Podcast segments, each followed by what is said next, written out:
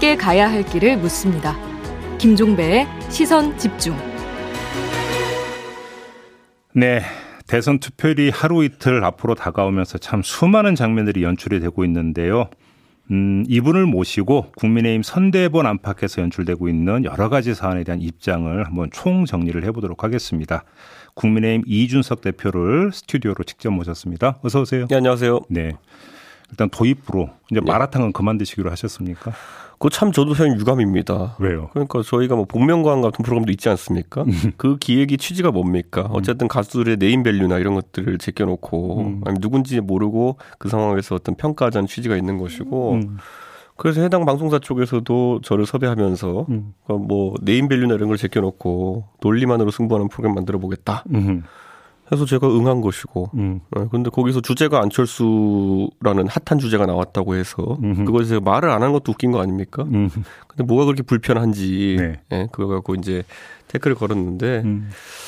글쎄 모르겠습니다. 뭐 그런 어 인식을 바탕으로 해서 네. 네, 뭐 얼마나 그 정치 세력으로서 어, 지지받을 수 있을지 한번 보겠습니다. 아, 지금 안철수 후보를 두고 지금 그렇게 말씀하신 겁니까? 지금 그 말씀은? 이번에 국민의당 쪽에서 태클을 건 것으로 알고 있는데, 예, 예 그게 뭐, 그, 복면가왕 같은 것도 안 보시나 봐요, 그분들은.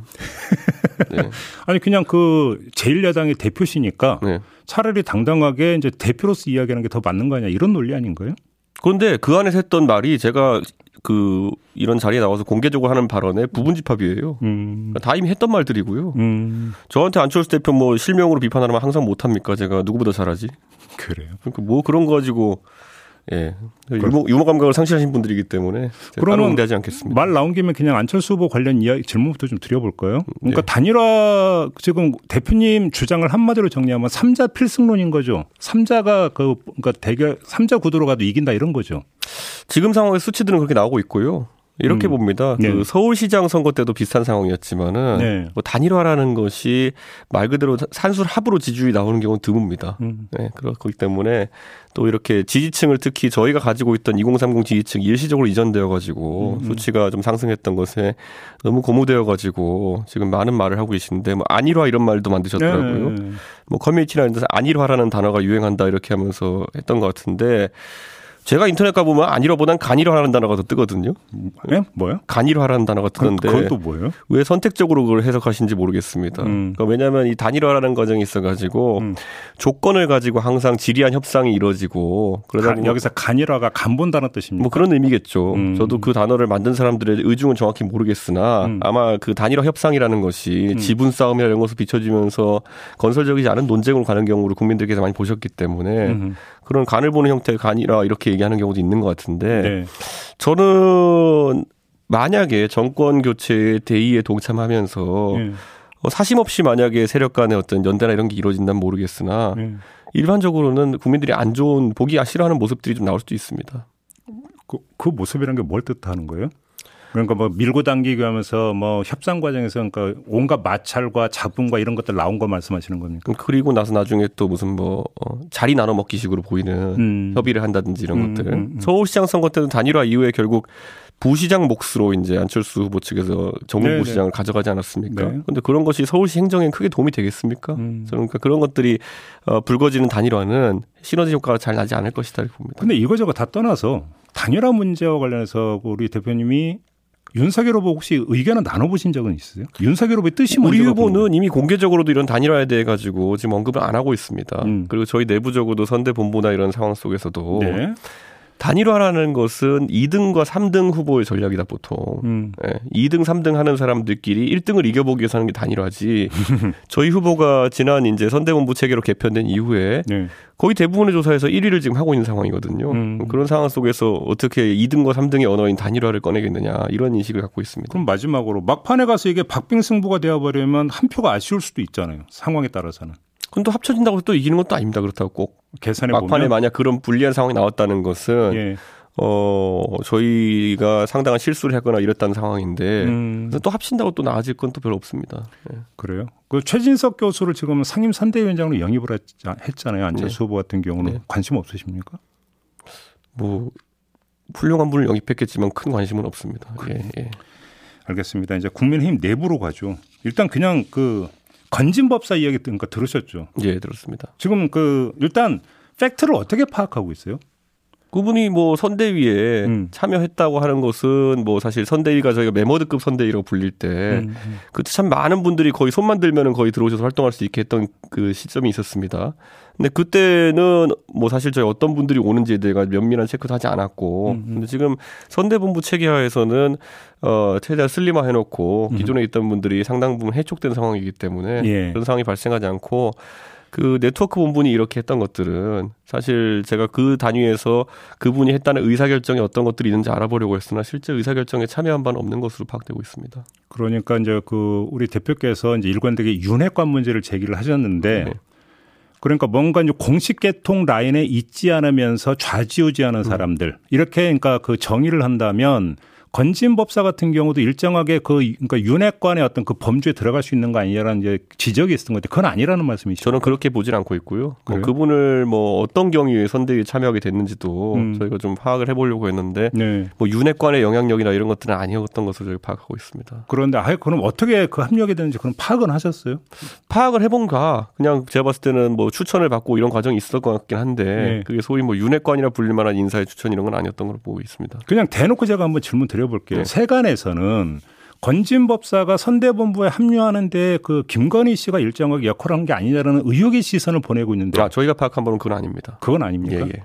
단언하실 수 있습니까? 예, 저희가 파악한 경로로는 그렇게. 그렇게 단언하시는 근거를 좀 말씀해 주신다면. 어떤 분이 추천한지 얘기를 들었습니다, 제가. 그래요? 예. 그럼 김건희 씨하고는 전혀 무관하다? 제가 파악한 바는 그렇습니다. 뭐 당 대표에게 그런 거 잘못 알려줄 사람도 있을 수 있겠냐마는 뭐 예. 뭐 저희가 내부 정보를 파악하기 위해서 한 것이었기 때문에 예. 뭐 김건희 그 씨의 영향은 아니었던 걸로 알고 있습니다. 어제 혹시 세계일보가 그 공개했던 1월 1일 그 동영상 혹시 보셨습니까? 뭐잘못 봤습니다. 그러니까 이제 1월 1일에 이제 윤석열 후보가 치고 먹고 그 어, 네트워크 본부 방문했을 때그 네. 건진법사라는 사람의 이제 행동이 이제 그 동영상에 잡힌 거 있잖아요. 근데 그 전 단계에서 나왔던 해명은 그냥 네트워크 본부장하고 아는 사례 몇번 들른 사람일 뿐이다라고 하는 거였는데 네. 동영상에 나오는 그 사람의 어떤 행동은 그 수준을 넘어섰기 때문에 의혹이 증폭이 됐던 거였거든요. 그러니까 그런 사건들이 선거 때는 종종 있습니다. 음. 예를 들어 저희도 뭐 허경영 씨 같은 경우에도 가끔 가면 뭐 트럼프랑 사진 찍고 오고 이러잖아요. 트럼프가 허경영 씨 알겠습니까? 네. 예? 그, 그 허경영 씨 사례가 그렇게 준한다는 말씀. 아니 허경영 씨 재밌는 분들하고 사진 많이 찍고 오시거든요. 음. 그런데 뭐 후원자의 방 같은 행사 가신 것 같기도 하고 네. 정확히 는 모르겠으나 네. 그 자리에서 당연히 사정하게 사진 찍었다 해가지고 그게 무슨 어, 특수한 관계거나 음. 기밀히 소통하는 관계는 아니라고 저희가 또 생각할 수 있는 것처럼 음. 저는 우리 후보도 그렇고 저도 그렇고 그 선대위나 선대본부 사무실들을 음. 저희가 시간 날 때마다 틈틈이 이렇게 순회하면서 격려하고 또 방문하긴 합니다. 네. 근데 그 과정에서 아무래도 뭐 지방선거도 다가오고 하니까 음. 또 정치적으로 좀 어, 지향점이 있는 분들은 와서 친밀감을 드러내면 사진 찍자고 하기도 하고 음. 뭐 이런 결과가 있는데 우리 후보가 그 언급된 분과 긴밀하게 뭘 소통했다든지 그걸 통해서 어떤 결정을 내린 기록이 없습니다. 그러면 지금 그분 아까 말씀드린 것처럼 그분 이 그런 어떤 행동을 했다 해서 뭐 어깨를 치진다든지 이런 식의 좀 어, 친밀해 보이려고 본인이 하는 제스처를 취했다고 해가지고 그걸 과도하게 해석하기 시작하면은 허경영 씨 아까 말했던 것처럼 미국 정가의 엄청난 거물입니다. 그러면 예를 들어서 그 처남이 뭐 그러니까 수행을 했고 또 다른 또 SNS 뭐 그러니까 촬영 이런 거 담당을 했다라는 거 어떻게 해석을 해야 되는 겁니까? 저는 그런 것들도 뭐 취재 과정에서 예. 분명히 저희 당내 인사가 또 상황을 잘 모르는 상황 속에서 어떤 제보를 했기 때문에 그런 내용이 음. 나갔을 텐데 음. 실제 파악해 보면 좀 어 좀 과장이 된 부분도 있을 것이고 저는, 과장? 네, 저는 그렇게 생각합니다. 기본적으로 저 예전에 우리 후보가 이제 경선 과정에 참여하기 전에 예. 그 언론인들과 백브리핑이라고 하죠. 음, 이렇게 음. 인터뷰하는 과정에서 우리 후보에게 어떤 분이 접근해가지고 답하지 마십시오. 좌파입니다. 이렇게 했던 거 아, 예, 기억나실 예, 거 아닙니까? 예, 예, 다들 그분이 무슨 후보에게 굉장히 긴밀한 조언을 하는 분이라고 생각했지만은 음. 전혀 후보는 알지 못하는 분이 와가지고 음. 즉석에서 현장에서 그렇게 귓속말을 한 것이었기 때문에 음. 뭐 그런 식의 오해를 살 만한 정황들은 좀 있었을 겁니다. 그 당시에 그런 돌발 행동 때문에 우리 후보의 언론관이 뭐 잘못했다는 지적부터 시작해서 여러 가지가 있었는데 사실은 모르는 분이었거든요. 그러면 예를 들어서 그 건진법사 천함이라는 사람이 6월 29일 대선 출마 선언한 날이잖아요. 6월 29일 그다음에 윤석열 후보가 카이스트 방문한 7월 6일 수행하는 장면이 있다라고 세계일보가 보도를 했는데 이건 어떻게 해석을 해야 되는 거예요? 저 1월 1일이죠. 그 현충원 인사 때도 네. 그 저희 현충원 인사하려고 당내 주요 인사들이 걸어가는데 음. 저희도 모르는데 나중에 사진 찍혀가지고 이분이 어떻게 온 거냐 하는 분들 종종 있습니다. 그렇기 때문에 그 선거를 치르다 보면은 정확하게 파악하기 어려운 음. 그런 인사들이 사진에 찍히고 이렇게 하는 경우 있습니다. 그러면 마지막으로 다시 한번 질문 드리면 그럼 불필요한 억측과 논란을 피하기 위해서 그러면 건진법사라는 사람을 누가 소개해 주는지 파악하셨다고 했잖아요. 저희는 파악했습니다. 밝혀줄 수 없습니까 이 자리에서? 뭐 선대위에 있는 그뭐 네. 개선상에 있는 분이 추천했다고 저희는 알게 됐습니다. 예. 그래요? 예.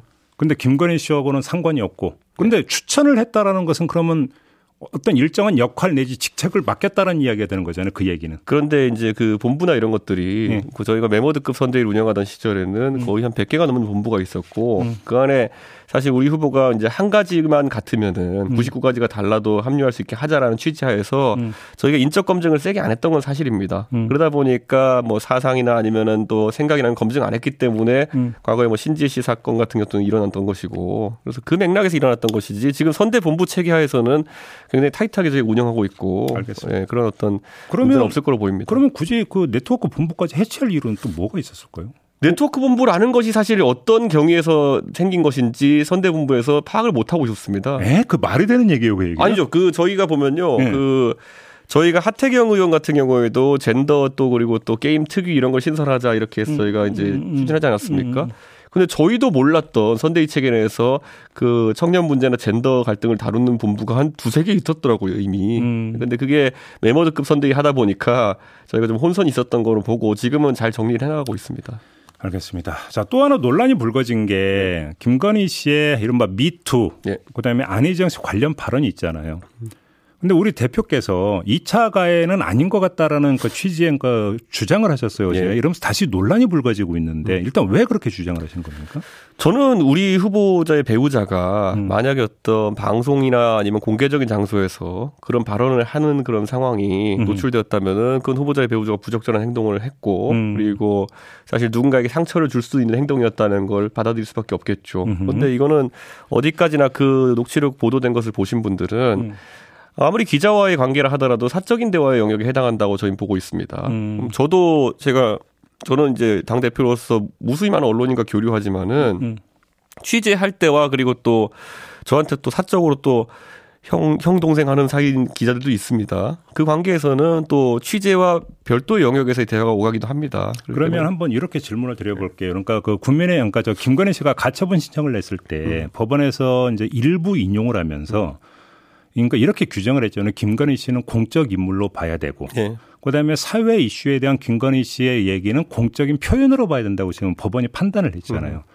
이렇게 놓고 본다면 지금 아마 대표께서는 이른바 이제 그 공연성을 강조를 하시는 예, 것 예. 같아요. 예. 공공연하게 이제 그걸 주장을 맞습니다. 했느냐 안 했느냐 이걸 강조를 하시는 것 같지만 법원은 공적 표현이라고 봐야 된다고 했다면 거기에 준해서 판단할 수도 있는 거 아닐까요? 아닙니다. 이거는 김지은 씨 입장에서 저희가 봤을 때이 음. 발언이 노정됨으로 인해 가지고 지 김지은 씨가 어, 굉장히 불편한 상황에 놓이게 됐고 음. 또 2차 가해를 당했다고 본인이 판단할 수밖에 없는 상황 이런 거 아니겠습니까? 예. 사실 대한민국에서 뭐 안희정 씨 사건에 대해 가지고 음. 굉장히 많은 대화를 많은 주체들이 했을 겁니다. 네. 근데 그 중에서 이런 것들이 노정되어 가지고 어, 실제 피해자인 김지은 씨에게 음. 2차적인 어떤 불편을 초래한 경우는 음. 전혀 없었습니다. 지금까지. 음. 그렇기 때문에 저는 이것을 뭐 공개하고 음. 보도하는 언론 측에서도 이 부분이 김지은 씨에게 어, 추가적인 가해가 될 수 있다는 점을 인지하고 이런 부분은 어 모르겠습니다. 좀 그 보도를 안 하는 것이 옳지 않았나 그러면 합니다. 신지혜 씨가 한겨레하고 인터뷰한 거 보니까 이제 과거에 이제 그 국민은 개돼지라고 발언했던 사람 있잖아요 예, 예. 공무원. 예, 음. 이 사람도 술자리에서 했던 거다. 예. 이 이거하고 비교를 하는데 이런 시각은 어떻게 받아들이세요? 그래서 실제로 그분 같은 경우에도 굉장히 부적절한 발언이었던 것은 사실이나 음. 그분이 나중에 여러 가지 행정소송 이런 거 과정 속에서 음, 음. 좀 비난이나 처분이 과했다는 판단도 받았던 것이거든요. 네. 저는 그러니까 사적인 대화를 전제로 한 것에 대해 가지고 음. 저는 그분이 만약 공무원으로서 어떤 직을 수행하는 과정 중에서 음. 그런 시각이 반영된 어떤 행동을 했으면 굉장히 큰 직권 남용이고 음. 문제겠지만은 저희가 이렇게 사적인 대화를 하나씩 이제 언론의 영역에 올려놓고 보도의 영역에 올려놓고 바라보기 시작하면은 앞으로 모르겠습니다. 굉장히 뭐 많은 이런 보도를 저희가 접하게 될 가능성이 높고 저는 음. 마찬가지 맥락에서 어제도 입장을 밝혔던 것이 저희 당에서 이재명 후보 가족 간의 욕설이나 이런 것들 저희가 부각시켜서 선거에 이용하자는 얘기가 있었을 때 저는 거기에 반대한다고 이야기했었거든요. 그러면 예를 들어서 이제 그 여러 가지 사례가 있는데 이제 국회의원 같은 경우 음. 예를 들어서 이제 메신저나 이런 걸로 이제 그 어떤 특정인과 음. 뭐 메시전으로 대화 오가고 이런 것들이 캡진과 저기 사진에 찍히거나 계속 논란이 되고 했던 경우 여러 번이 있지 않습니까? 예, 예. 그러면 대표님의 어떤 기준에 따르면 이것도 전혀 문제 삼으면 안 되는 거거든요. 근데 문제가 됐고 당사자들은 그거에 대해서 책임지는 모습을 보였는데 그럼 이거 준해서 보면 어떻게 평가를 해야 될까요? 그 문자나 이런 것들은 cap처된 것을 보면은 음. 과거에 뭐 김무성 대표가 뭐 정치인에게 사과 문자를 받았다든지 뭐 이런 것들은 정치 활동에 관한 것입니다. 그렇기 때문에 음. 정치 활동에 대해서 아니, 상호간에 어떤 내용들이 이제 문제된 것이고 제가 뭐 굳이 사례는 말씀을 안 드리겠지만 그냥 개인 어떤 처신과 음. 뭐 술자리에 있었던 이런 것까지도 많이 보도가 된 적이 있었거든요. 술자리에서도 있었던 대화 같은 경우에는 그 특정 정치인과의 공천 갈등이나 이런 것 때문에 그때 욕설을 한 것이 이제 뒷자리에서 녹취가 됐거든요. 아니, 그러니까, 지금 제가 말씀드리는 네. 사례하고 예. 우리 대표께서 머릿속에 그리는 사례가 서로 달라서 아, 지금 예. 그렇긴 한데 예, 예. 뭐 간밤이 어땠다 예. 뭐 이런 사례도 있어요 사실은. 음. 근데 이것도 그렇게 돼서 이제 상당히 문제가 됐었거든요. 음. 그 사례가 있었다는 점만 좀 환기를 시켜드리고 음. 아무튼 그럼 윤석열 후보는 이거에 대해서 기자들이 입장을 물어보니까 더 이상 드릴 말씀이 없다고 끊었거든요. 후보의 이런 처신은 어떻게 평가하세요? 저는 우선 스트레이트 보도가 될 때부터 음. 그 안에서 또 이제 제작진에게 음. 후보 측에서 후보 배우자 측에서 알려온 내용이 있지 않습니까? 네네. 예를 들어 거기서 언급된 내용들이 국민의 시각에 맞지 않는 부분이 있으면 그 부분에 대해서는 사과한다. 음. 그리고 겸, 겸손, 겸허하게 생각한다라는 그 이야기 자체가 이런 문제가 되는 발언 자체를 전부 다뭐 덮고하겠다 그렇게 하는 것이 아니라 음. 다만 이게 보도되어 가지고 이렇게 되는 양태에 대해 가지고는 음. 또 후보 배우자 입장에서는 어 이것이 부당하다는 생각을 갖고 있는 것 같고 내용에 대해서는 당연히 우려스러운 내용이 있으면은 그 부분은 어 겸허한 자세로 음. 이제 가야 될 걸 봅니다. 알겠습니다. 마지막으로 뭐 이재명 후보는 지금 메타버스 운영하고 있잖아요. 예. 윤석열 차를 운영한다는 게 무슨 말이에요? 이 MBC 바로 뒤에 보면 수색 차량 기지가 있습니다. 네, 있어요. 그래서 이제 원래 정규 편성된 열차 외에도 음. 뭐 관광을 목적으로 한다든지 해서 아 전세 열차를 임시 전세 열차를 운행할 수 있습니다. 저희가 국, 그 국토부와 코레일에 미리 이제 신고해가지고 음. 저희가 이 무궁화호를 음. 내량 1편성으로 해가지고 전국을 도는 거예요, 그러면 예약해놓고 근데 이게 이제 아마 우리 후보가 평소에 방문하기 어려운 그 지방 지역, 음흠. 경상북도나 아니면 충청도, 전라도에 있는 그런 어 지역에 어. 손쉽게 방문하고 또 일반 시민들과 소통할 수 있는 그런 음. 기회로 저희가 만든 기획입니다. 언제 출발합니까? 그럼 첫 출발은? 2월 11일 경으로 지금 여기가 예측하고 있습니다. 음, 알겠습니다. 예. 자 오늘 말씀 여기까지 진행을 해야 될 것 같네요. 고맙습니다, 예, 대표님. 감사합니다. 네, 이준석 대표와 함께했습니다.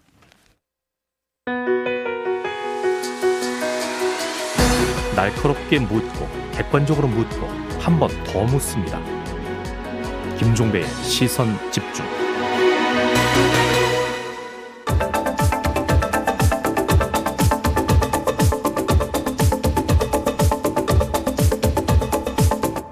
네, B컷 뉴스 진행하겠습니다. 헬마우스 임경빈 작가 모셨습니다. 어서 오세요. 안녕하세요. 민트색 옷을 입고 나온 민트 초코입니다.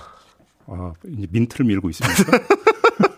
아, 이게, 아, 좀 전에 이준석 대표하고 이제 가면 토론회 얘기를 하시길래 음. 그 가면 토론회 출연자 중에서 아, 민트색, 우리 헬마우스도 출연했다. 민트색을 이제 이 자기 색으로 하시던 분이 있었지요. 아, 네. 아, 그분이 그분 이분이십니까?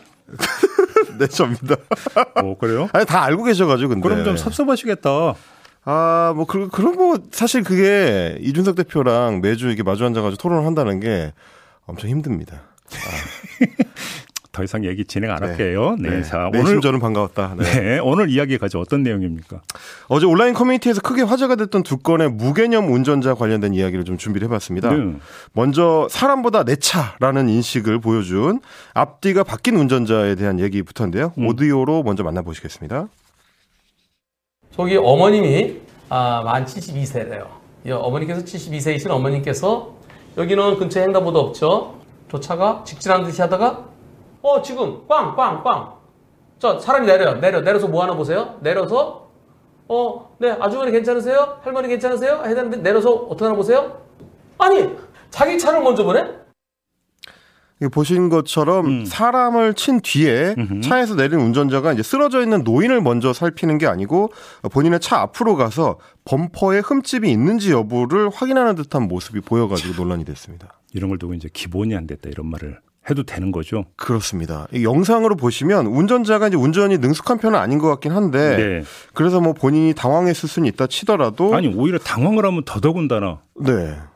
인지상정이잖아요, 사실은. 그러니까. 이제 쓰러져 있는 사람 먼저 봐야 되는 건데 음. 자기 차부터 살피는 게 좀 황당했다라는 반응들이 댓글로도 많이 이제 들어왔었고요. 음. 어, 보행자가 도로 가운데로 이제 통행을 하고 있었긴 하지만 음. 좁은 골목 교차로에 차량이 방향 지시등을 켜지 않고 갑자기 방향을 바꿔서 들어왔기 때문에 아마도 9대 1 정도 비율로 차주가 보상을 하게 될 것이다라는 게 전문가들의 전망이었습니다. 음. 뭐 피해 보상이나 치료비 지원에 앞서서 예. 어, 보행자를 우선하는 방어 운전 그리고 사고 후에는 피해자를 우선하는 수습 태도 음흠. 이런 기본을 우리 다른 운전자분들도 같이 좀 이렇게 중요시해 줘야 되지 않을까 싶습니다. 조금 전에 무개념 운전자라고 했는데 그럼 또 다른 사례는 어떤 게요?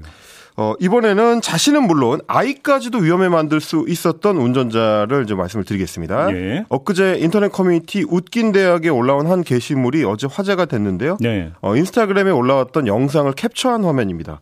이 고속으로 달리고 있는 차량에서 이 보시는 것처럼 아이에게 운전대를 잡도록 한 아빠의 모습인데 어, 마치 아이가 운전하는 것처럼 연출한 장면을 옆자리에 앉은 엄마가 에, 촬영을 한 영상입니다. 네. 아이 아빠는 이제 왼손으로 운전대를 잡고 오른손으로는 아이를 부축해서 이렇게 일으켜 세운 상태로 아이가 양손으로 운전대를 잡고 전방을 주시하는 네. 마치 운전을 하는 것처럼 이 영상 연출한 모습입니다. 음흠. 그래서 영상 올리면서 덧붙인 글에 보면 아이가 생후 288일 정도 한 9개월 정도 된 것 같은데 아이가 계속 운전대를 잡고 싶어 해서 천천히 속도 유지를 하면서 잡게 해줬더니 집중을 한다. 그 모습이 귀여웠다 이렇게 적었는데 운전석 너머의 풍경을 보면 고속도로 중앙 분리대가 휙휙 지나치는 모습이 보이는 걸 아니 봐서는 사실 저런 장면이 낯설지는 않아요. 네, 그러니까 네. 아이가 운전대 잡고 싶어서 이제 그 아빠나 엄마가 이제 운전석 앉아서 아이 안고 그 핸들 잡게 하는 경우는 있는데 그건 주행을 안 할 때 얘기고. 그렇죠. 네네네. 저건 하면 안 되는 행위죠. 그렇습니다. 요즘 이제 차량 같은 경우는 이제 핸들이 굉장히 좀 쉽게 돌아가도록 돼 있기 때문에 굉장히 위험한 장면이라서 예. 화면을 본 커뮤니티 이용자들도 한 목소리로 질타를 했습니다. 음. 만약에 아이가 잘못해서 핸들을 틀기라도 하면 사고가 크게 날 수 있는데 이게 문제다. 네. 아, 혹은 아이를 카시트에 앉히지 않은 거는 물론이고 음. 운전자인 아빠도 안전벨트를 하지 않고 있는 것 같다. 이런 안전 감각 자체가 없는 것 같다라는 지적이 많았습니다. 예. 이 해당 영상에 대한 신고를 받은 대구지방경찰청 측에서 도 음. 여러 건의 법규 위반 대상이라고 지적을 했는데요. 음. 안전벨트 미착용의 경우는 도로교통법 제50조 1항 위반, 영유아나 동물을 안고 운전장치를 조작해서는 안 된다는 도로교통법 제39조 5항 위반으로 과태료 적용 대상이라고 이야기를 했습니다. 예. 그러니까 이미 차주 부부가 영상을 지운 뒤라서 인스타그램 특성상 아마 뭐 개인을 특정하기는 좀 쉽지 않을 것 같은데 음. 꼭 처벌을 받는 것 때문만이 아니고 뭐 이번 일을 계기로 해서 운전자들도 좀 반성을 하고 본인 가족은 물론이고 다른 사람들의 안전을 위협하는 이런 위험천만한 짓은 다시는 하지 말아야 되겠다. 뭐 이런 다짐을 저도 하게 됐습니다. 그러니까요. 그런 때는 그 주차장에 차 세우고 네. 사이드 다 올리고 그렇죠. 시동 끄고 네. 그다음에 그럼 잡아보라 뭐 그럼 누가 뭐라고 하겠어요. 그럼요, 그럼요. 아무리 생후 10개월이라도 그때도 아이한테 안전을 계속 이 숙지를 시키면서 그러니까 1719님이 면허 취득 시 개념 과목도 필요한 것 같아요라고 이렇게 의견 보내주셨고요. 네. 그다음에 이사연님이 어머 민트 초코셨어요라고. 제가 민트 초코를 좋아합니다. 어 그러면 네. 자기 홍보 참 많이 해요. 아, 이건 많이 아쉬움이 많이 묻어 있는 것 같아요. 네, 그렇습니다. 네. 마무리할게요. 네. 네, 헬마우스 임경빈 작가 민트 초코였습니다. 감사합니다. 네, 우리 애청자 여러분 대중교통 이용하시고요. 자, 2부 이렇게 마무리하고 8시 3부로 이어가겠습니다. 잠시만요.